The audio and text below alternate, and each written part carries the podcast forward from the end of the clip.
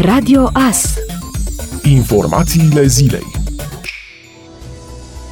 Sute de romi din Târnăveni vor primi sprijin prin intermediul unui proiect cu finanțare europeană. Proiectul este dezvoltat la Ialumița, iar în cadrul acestuia, Direcția de Asistență Socială și pentru Protecția Copilului Mureș este partener. Centrul de zi din Târnăveni este administrat de Fundația Buchner și funcționează în funcție de rata de incidență COVID din oraș și pe perioada pandemiei. Târnăveniul a fost selectat alături de Glodeni deoarece are cel mai mare număr de copii defavorizați, conform purtătorului de cuvânt DGASPC Mureș Doru Constantin. Conform acestuia, la Târnăveni, în zona fostului combinat chimic, învață circa 150 de copii de etnie romă. Proiectul pentru reducerea sărăciei și pentru incluziunea romilor este finanțat din granturile țărilor nord-europene, suma alocată județului Mureș fiind de 1,3 milioane de lei. În total, în județul nostru vor fi circa 550 de beneficiari ai proiectului, jumătate dintre aceștia fiind copii.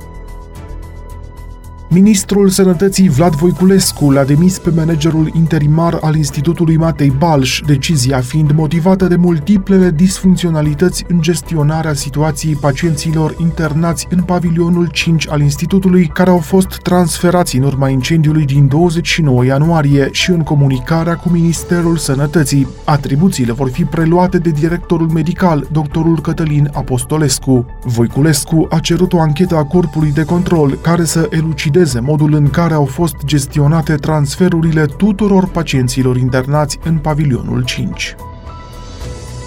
România aduce 2000 de muncitori din Bangladesh. Ministrul de externe din Bangladesh a anunțat că România va recruta 2000 de muncitori din această țară în 2021. Este într-adevăr o veste bună, a mai spus ministrul din Bangladesh. Guvernul României a adoptat o propunere privind reducerea numărului de avize acordate muncitorilor străini în 2021, de la 30.000 de avize anul trecut la 25.000 de avize.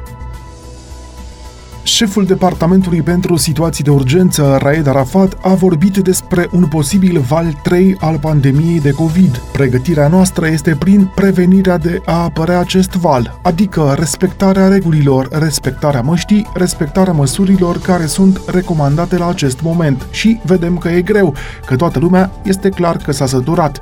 În același timp, vedem că suntem într-o situație relativ bună, măcar cu stabilitate la acest moment. Mulți cred că s-a terminat. Noi încercăm să atragem atenția că situația nu s-a terminat, poate să se înrăutățească din nou și din cauza asta trebuie să respectăm regulile în continuare până avem un număr adecvat suficient de oameni vaccinați, așa cum a făcut Israelul. Deci, la acest moment ne pregătim în sensul în care secțiile de terapie intensivă să continue să existe pentru a prelua pacienții respectivi, mai spune Arafat. Suntem acum sub vârful de prin noiembrie, când aveam peste 1300 de pacienți pacienți în terapie intensivă. Acum suntem la peste 900 și aici totuși nu este puțin. Este destul de important numărul. Este important să păstrăm presiunea pe sectorul sanitar sub control, a mai declarat Raed Arafat. Întrebat dacă lucrurile sunt sub control în ceea ce privește evoluția după redeschiderea școlilor, șeful DSU spune că au existat creșteri ușoare.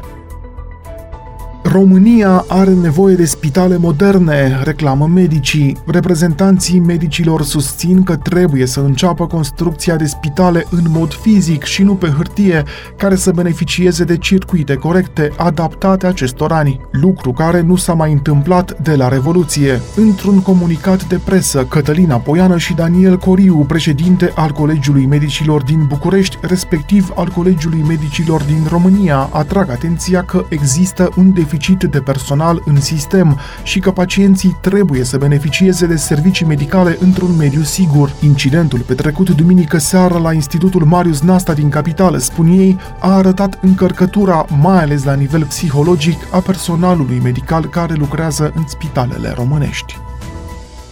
Prețurile la benzină și motorină sunt tot mai mari. Carburanții s-au scumpit semnificativ, iar prețurile au ajuns aproape la același nivel cu cel care era înainte de apariția crizei sanitare. Acum două săptămâni, șoferii plăteau pe un litru de benzină sau motorină sub 5 lei. Acum prețul este de 5,2 până la 5,3 lei pe litru. Companiile petroliere pun creșterile pe seama majorării accizei și a evoluției cotației barilului de petrol.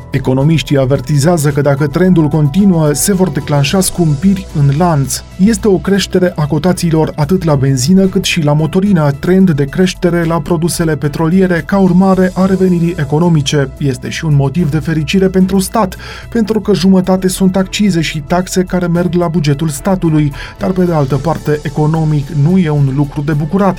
Cresc serviciile de transport care se reflectă în creșterea costurilor mărfurilor transportate, spune Răzvan Nicolescu, fost ministru al energiei. Cele mai mari prețuri la carburanți din Europa se înregistrează în state precum Olanda, Norvegia și Italia. Spre exemplu, un litru de benzină în Olanda costă 8,14 lei. În cazul motorinei, norvegienii plătesc cel mai mult, adică 7,22 de lei. La polul opus, cele mai mici prețuri înregistrate la benzină au fost în Ucraina, 3,88 de lei, iar la motorină în Moldova, 3,48 de lei pe litru.